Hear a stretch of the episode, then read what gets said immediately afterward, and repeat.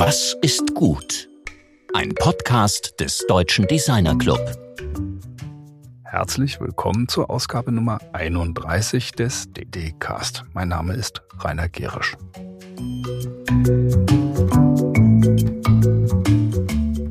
Wir freuen uns sehr, dass ihr euch die Zeit nehmt, wieder einer interessanten Stimme aus dem Bereich Gestaltung zu lauschen. Letzte Woche sprachen wir mit dem Produktgestalter Konstantin Gircic. In dem wunderbaren und offenen Gespräch bekamen wir ein Gespür davon, wie komplex Designprozesse sein können, ja sein müssen, dass man das Gute eben nicht in eine Formel, eine Regel oder in ein Rezept fassen kann.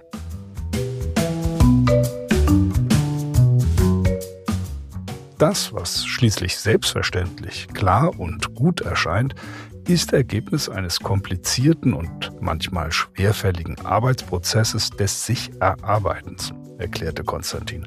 Und dann am Ende des Gesprächs stellte er fest, dass er zu jener Kategorie Designer gehört, dem nichts leicht fällt.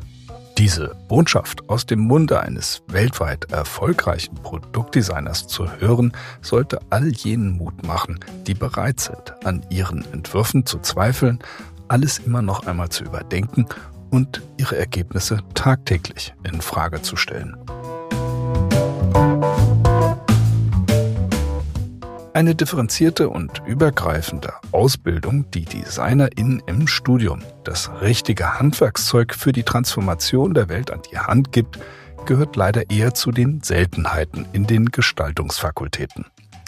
Mit der jungen Designerin und Designforscherin Stefanie Hobmeier spricht Georg heute darüber, wie wichtig es ist, sich Bildung wirklich zu erarbeiten und was sich in der Design-Ausbildung unbedingt ändern muss. Stefanie erläutert uns ihren Begriff von Transformational Design und warum es immer um das gute Leben gehen sollte.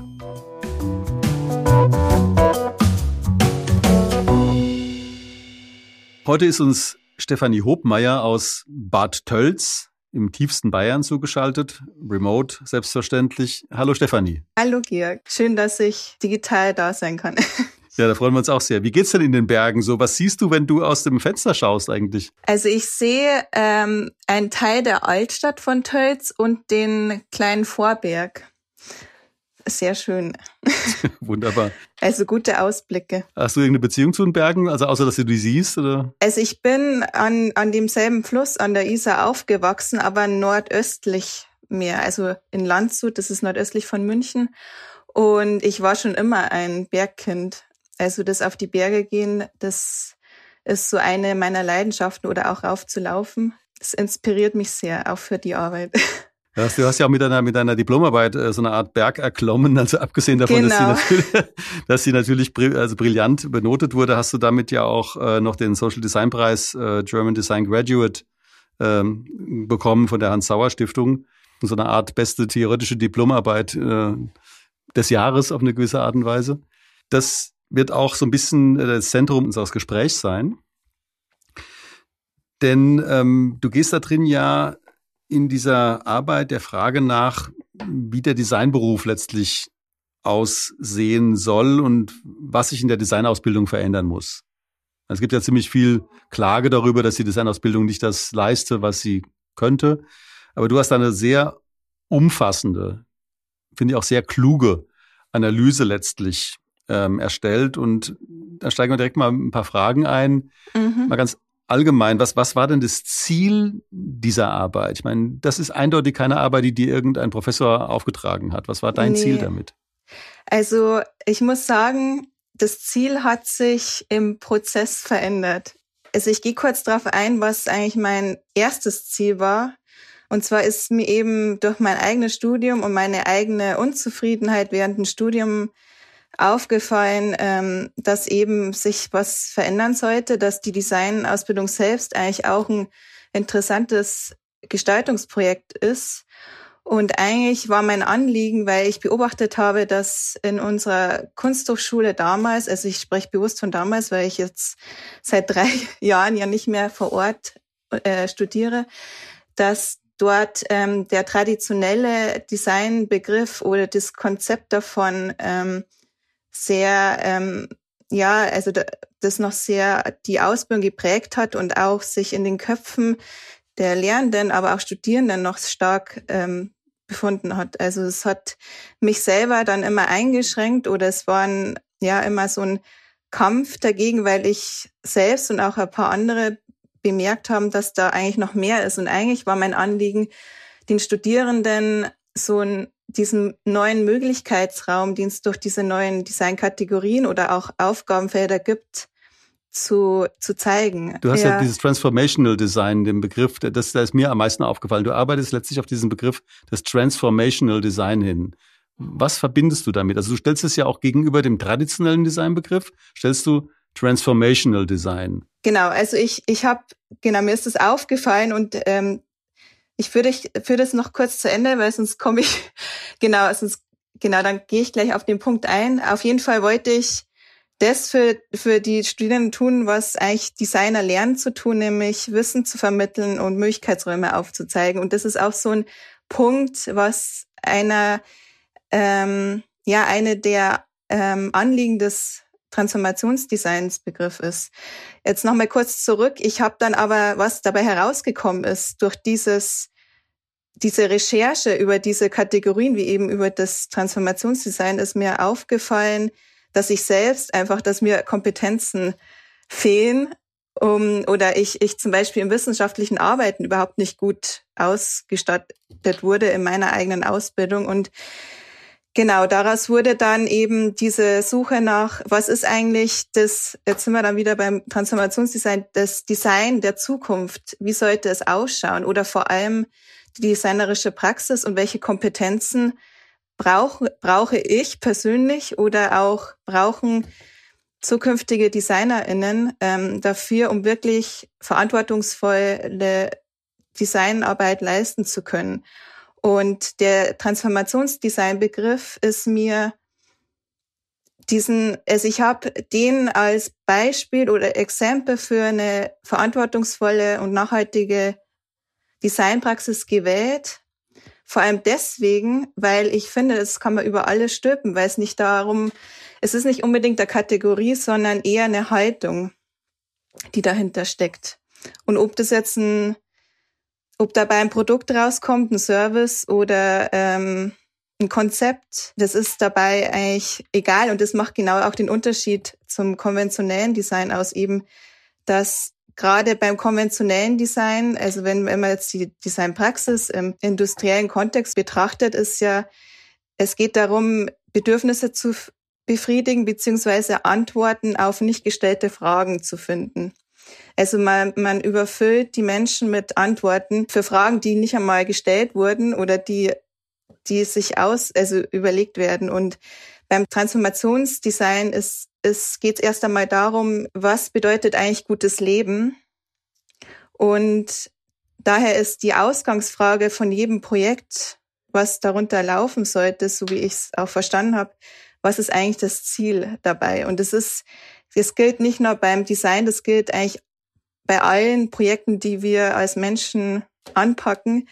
Und jetzt aufs Transformationsdesign bezogen, jetzt auf die designerische Praxis, ist eben die Lösung dann, es kann ein Produkt sein, aber es kann auch kein Produkt sein. Und es kann auch im Laufe des Prozesses, wie es bei meiner Abschlussarbeit auch war, das Ziel selbst nochmal in Frage gestellt werden. Also das ist in der Tat, also dieser Ansatz ist in der Tat ganz anders als die Designausbildung aussieht, die ja letztlich also sowohl in der gesamten Ausbildung als auch mit dem Abschluss der Ausbildung, die ja praktisch immer auf ein, auf ein Objekt hinausläuft, also in seltensten Fällen auf ein System oder auf ein Service, äh, mhm. landesweit oder europaweit, wahrscheinlich weltweit, in diesem Sinne komplett falsch ausgerichtet.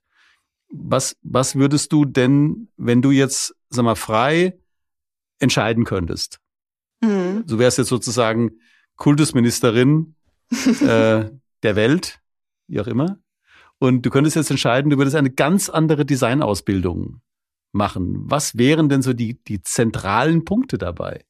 So, ja, das ist eine schöne Frage. Also mein Traum einer Designausbildung.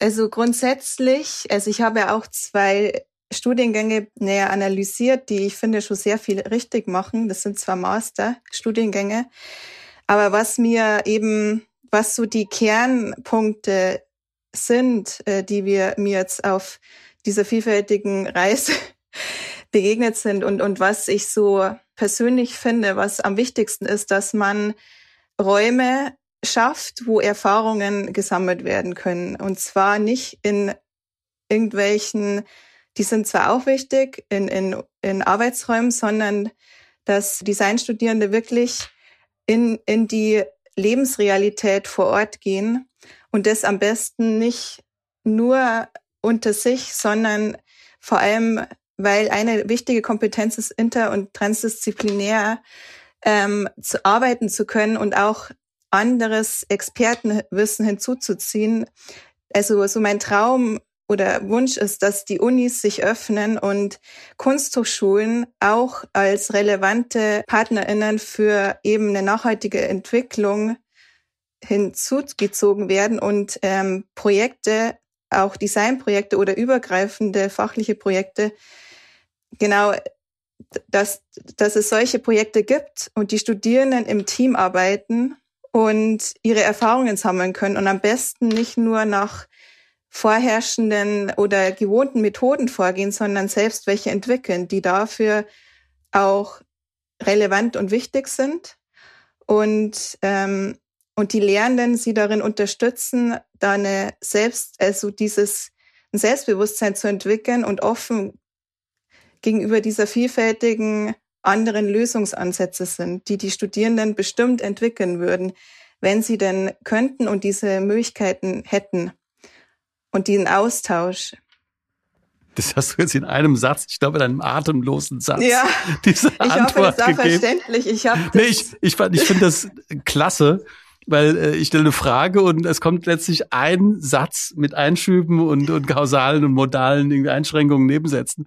Ähm, also du hast in diesem Satz auch erwähnt, dass du dir zwei Masterstudiengänge angeschaut Genau. hast, wo du sagst, die sind irgendwie interessanter oder da passiert irgendwie was. Also welche Masterstudiengänge sind das denn? Das ist zum einen der Transformation oder Transformationsdesign Master in Braunschweig und der ökosoziale Design Master in Bozen. Also zwei ganz unterschiedliche geografische äh, Gebiete, in denen sich eben diese Studiengänge befinden und auch ganz unterschiedliche universitäre Kontexte. Aber es sind mir da einige Gemeinsamkeiten aufgefallen. Und einige habe ich in diesem langen Satz schon erwähnt, eben dass, dass man in die Realität nach draußen geht und nicht in diesem Elfenbeinturm vor sich hin denkt und reflektiert und wirklich mit die Menschen einbezieht, die, die es betrifft, Expertinnen hinzuholt und eben auch lernt, mit diesen zu kommunizieren. Und das ist halt auch eine der Schlüsselkompetenzen, die DesignerInnen haben, durch ihre, durch auch diese handwerkliche und methodische Wissen, was DesignerInnen auch traditionell lernen. Also ich würde auch gar nicht sagen, dass alles schlecht ist, was man lernt. Es hat da, ist da viel Gutes dran ähm, an, an dieser traditionellen Designausbildung, aber es braucht eine Ergänzung, eine Erweiterung, um eben dieses, also was übergreifend, was ich so für mich er erkannt habe, was übergreifend es zu entwickeln gilt, ist ähm, die Kompetenz zu reflektieren. Also Reflexion und eine halt, eigene Haltung zu entwickeln, sich kritisch hinterfragen zu können und das, was man tut und das Ego hinter sich zu lassen und wirklich zu begreifen durch Erfahrungen, dass man zusammenarbeiten muss. Also wir, wir, da siehst du dich, also das sind Punkte, die haben wir sehr ausführlich auch mit Genel Wumunyai ähm, äh, besprochen, also der südafrikanischen Design Thinking ähm, Ikone kann man auf eine gewisse Art und Weise Ja. sagen, die eben auch darüber spricht, also wie komme ich vom Ich zum Wir. Und Genau. auch haben wir, da, wir haben ebenfalls darüber gesprochen mit Anton Ralbes und Nina Sieberding von der Form, die das ja ganz stark auch leben. Also auch dieses, Mhm. dieses Wir letztlich als äh, Co-Redaktionsleitung. Äh, der Punkt erscheint mir deshalb auch besonders äh, entscheidend an der Stelle zu sein, dass du ihn auch durch deine Recherche ähm, durch deine, ja, das hat eine gewisse Empirie auch, also nicht nur die genauere Untersuchung dieser beiden Masterstudiengänge, sondern auch der gesamte Blick auf das Ausbildungssystem. Das wird da nochmal bestätigt. Also da fühlen wir uns als DDC natürlich auch nochmal bestätigt, weil es unsere Grundthese ist. Ja. Ich meine, das kann man gerne behaupten, aber man muss es letztlich irgendwie auch rauskriegen, was du ja machst. Ja, es ist halt in, in, in der Empirie zu suchen und eben in die zu schauen, wie was funktioniert da in der Praxis draußen und was nicht. Und ich glaube auch, so der Weg, es ist, ich, ich sehe immer die Designausbildung selbst eben als Gestaltungsobjekt, also als ein Objekt oder Projekt, das es zu bewusst zu gestalten, zu designen gilt. Und die Frage, welches Ziel wollen wir mit dieser Ausbildung erreichen, da hatte vielleicht jeder Professor so eine ganz eigene Theorie. Oder ich weiß nicht, ob sich es überhaupt jeder gestellt hat, aber es gab kein gemeinsames Ziel und das hat man gemerkt, also dass da, dass da nicht ein, eine gemeinsame Richtung ist, für die alle arbeiten so. Das ist auch so ein Punkt, der, glaube ich, sehr wichtig ist, dass die Lehrenden sich auch verbünden und die genauso selbstkritisch und reflektiert sich darin üben, das zu sein und auch die wie, wie man die Stakeholder mit einbezieht oder andere Expertinnen, die Studierenden mit einbezieht. Und es gibt ja auch diese Konzepte, neue Konzepte des Lernens, eben das, dieses Peer-to-Peer-Lernen, dass man auch sieht, dass die Studierenden für viele Dinge die Expertinnen sind und nicht die Professorinnen, sondern die sind die Expertinnen, diese Räume für gutes Lernen zu gestalten.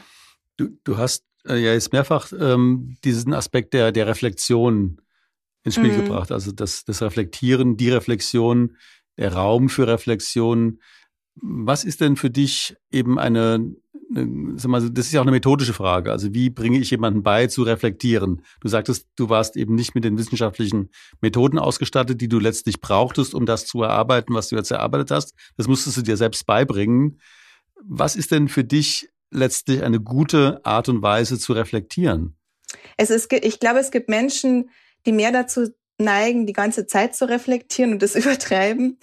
Und Leute, Menschen, denen das schwerfällt, ähm, wenn sie nicht dazu irgendwie so, die halt eher so die Macher sind und dann danach drüber überlegen. Und das ist beides, es ist von Vorteil. Und aber jetzt, um, um das zu erreichen, was es braucht, um eben verantwortungsbewusst zu handeln und ge zu gestalten, ist eben, dass, dass die richtigen Fragen gestellt werden. Ich denke an meine Projektbesprechungen, dass Fragen gestellt werden, nicht äh, zur Form, zur Methode der Umsetzung, sondern eben diese Fragen gestellt werden, diese, warum tust du das?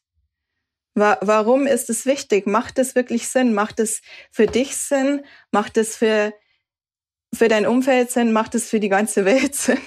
Beziehungsweise auch, ähm, was halt ganz wichtig ist, ich glaube, das hilft auch zum Reflektieren, ist, sich im systemischen Denken zu üben. Also die, diese ganzen Faktoren mit ähm, einzubeziehen, auf welche das, was ich da als Idee noch im Kopf habe, Auswirkungen haben könnte. Und ich glaube, dass zum Beispiel Lehrende da eine sehr große Rolle spielen können, indem sie so eine Offenheit praktizieren und auch den Studierenden so einen Raum eröffnen und so eine Reflexion zulassen, beziehungsweise sind auch gute Reflexionshilfen, Erfahrungen sammeln und Fehler machen und das sich auch trauen können und nicht gleich Angst zu haben, oh, es muss alles perfekt sein, sondern echt dieses sich sicher in der Unsicherheit fühlen können, üben. Das glaube ich könnte helfen. Es, es, es, gibt ja, es gibt darin ja auch eine durchaus politische Dimension. Also wenn wir jetzt auf mhm. Friedrich von Börries äh, schauen, der ja unsere Podcast-Reihe äh, mittlerweile ähm, vor einer gefühlten Ewigkeit eröffnet hat, ähm, ähm, unter anderem mit der Frage nach dem sich unterwerfen oder dem mhm.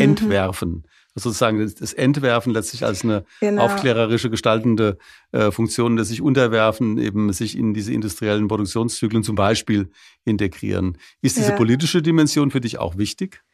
Sehr. Also ich, mir ist gerade, wenn wie ich das Wort Unterwerfen und Entwerfen gekommen, äh, wie du das gesagt hast, ist mir nochmal dieses andere Wort der Selbstwirksamkeit in den Kopf gekommen. Die, also ich habe nicht nur in meiner Recherche diese, bin ich ja nicht nur so im Design-Diskurs, ähm, habe ich mich nicht nur da umgesehen, sondern es gibt ja einen übergreifenden Versuch, Bildung generell nachhaltig zu gestalten, beziehungsweise Menschen zu auszubilden oder zu bilden, die nachhaltig handeln beziehungsweise verantwortungsbewusst die Welt gestalten. Also da taucht wieder das Wort auf, gestalten. Und bei der Bildung für nachhaltige Entwicklung ist dieses Konzept der Gestaltungskompetenz, was ich ganz interessant fand, ist der Kern. Und eben, was ich so gemerkt habe, eigentlich, was wir DesignerInnen von Vorteil, also was, was da schon die Grundlage ist, auch in der Ausbildung, auch wenn es die traditionelle ist, wir üben uns im selbstwirksam sein oder uns selbstwirksam fühlen, weil was tun wir? Wir ähm, entwickeln Ideen und wir lernen, diese umzusetzen, uns zu trauen, das zu verwirklichen. Und das ist eine gute Übung, auch wirklich wichtige Themen anzupacken und uns zu trauen, uns die Zukunft zu gestalten, die wir uns vorstellen. Beziehungsweise muss man da auch vorsichtig sein. Ich würde eher sagen, noch mehr ähm, so Narrative zu entwickeln, Bilder zu generieren oder eben Möglichkeitsräume zu gestalten, wo diese Bilder von einer anderen Zukunft auch anderen möglich werden. Und das ist für mich schon auch eine politische Dimension, wenn das so das, verständlich ist. Durch, durch, durchaus. Also wenn wir jetzt diese drei diese drei äh, letztlich Kantschen Grundsatzfragen, also was können wir wissen, was, äh, also was sollen wir tun und was können wir hoffen? Wenn man schaut, also jetzt mal mit, mit dieser Brille auch darauf guckt, sagt man, was, was hoffst du denn? Ich habe dir ja vorhin diese, diese, diese Märchenfee äh, Angebot gemacht, dir mhm. was zu wünschen, aber was, was hoffst du?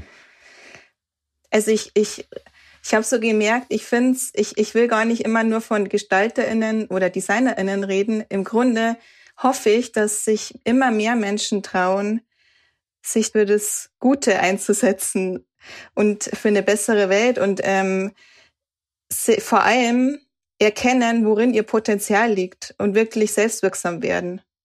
Und sich für die Themen einsetzen, die ihnen wirklich wichtig sind, weil ich glaube an das Gute im Menschen. Und ich glaube nicht, dass Menschen was Schlechtes wollen. Und ähm, deswegen finde ich Bildung so sehr wichtig. Also es ist finde ich, ja eins der wichtigsten Themen, die man gerade bearbeiten sollte, weil da fängt alles an. Und ob es jetzt im Kindergarten ist oder in der im Studium, den die Menschen den Menschen das Gefühl geben, sie können was, sie sind was und sie können sich für das einsetzen, was zählt und ja.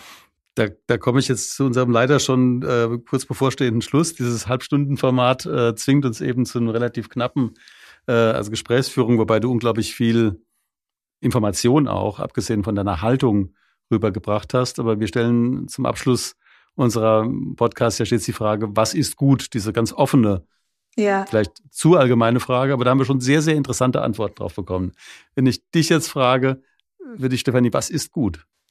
Ähm, ich habe da so ein paar, paar mögliche Antworten in meinem Hinterkopf. Und zwar erstens würde ich sagen, dass gut vom Kontext abhängig ist. Und gut ist für mich auch, was wirklich Sinn macht. Das ist eben auch vom Kontext abhängig. Und daher ist gut, ähm, die Frage nach dem Warum an die erste Stelle zu stellen. Egal, bei was man tut. Egal, ob es im Alltag ist oder in, im Arbeitskontext. Und gut ist auch für mich, alle Konsequenzen im Jetzt und auch in der Zukunft mit einzubeziehen. Es waren jetzt viele Antworten. Nee, das, das war Ihr durchaus... dürft doch eine aussuchen. ja, das ist schön, dass wir uns Antworten aussuchen können, aber wir nehmen sie einfach mal so, wie sie sind, für die Hörerinnen auch. Aber du hast jetzt diesen Punkt eben, äh, diese Frage nach dem Warum. Das ist ja im Grunde der Kern eigentlich. Also diese Frage stellen zu können. Und ähm, diese Frage nach dem, warum mache ich eigentlich etwas? Warum gestalte ich das nicht? Also schon mal gar nicht gestalte dies ohne Sinn und Zweck Mhm. Auch nicht ähm, gleich danach zu fragen, wie, also nach Form, sondern nach dem Warum. Mhm. Und genau. ob es denn überhaupt eine Frage ist, die man gestalterisch beantworten kann. Du bist ja ähm, nach deinem Studium ähm, jetzt nicht in die Industrie gegangen, was du als Designerin mit der Qualifikation natürlich hättest machen können, sondern du bist letztlich in einer Bildungsstiftung. Hm, was ist denn das Ziel dieser Arbeit dort, würde ich gerne noch ähm, erfahren. Also ich bin genau aus dieser, aus diesem Grund dort gelandet. Also die Stiftung, deren Themen sind Kunst und Natur und ich bin in der Abteilung, die sich Diskurs und Gesellschaft nennt und wir, meine Aufgabe ist es, Formate zu konzipieren, also die oft auf Veranstaltungen hinauslaufen, aber es müssen die Menschen durch eben die sinnliche Berührung durch Kunst und Natur dazu an, zum Reflektieren anregen sollen. So als ersten Hintergedanken, weil der zweite Schritt, anders zu handeln, ist halt ein sehr hochgestecktes Ziel. Aber da geht's einfach darum, die Menschen irgendwie zu berühren und nachdenklich zu machen. Und wir greifen da bewusst auch sehr kritische Themen auf und vor allem also versuchen wir immer Themen zu finden, die gerade am relevantesten sind und Leuten, die den Raum zu geben. Also ich habe da das Privileg, wirklich interessante Menschen einladen zu können, die wirklich gute, inspirierende Arbeit leisten und so, ja, Visionäre sind und uns inspirieren, auch zu Visionären zu werden.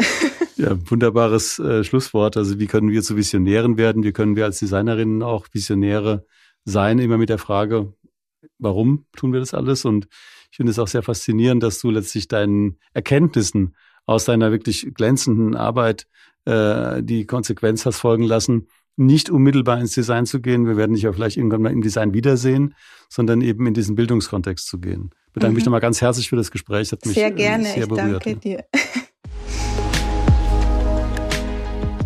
Das war mein Kollege Georg Christoph Bernsch im Gespräch mit Stefanie Hobmeier.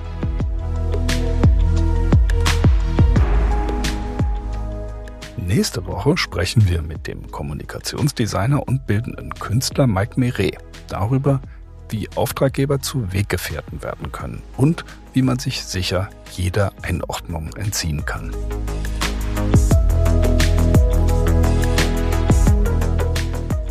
Wir freuen uns sehr auf ein Wiederhören und wünschen allen, die gerade in einer Designerausbildung stecken, viel Mut auf dem Weg zum Guten und damit verbunden die Ausdauer zum Reflektieren, in Frage stellen und schließlich erfolgreichen abschließenden Arbeitsprozess. Alles Gute und bleibt vor allem gesund. Eure DDcast-Redaktion.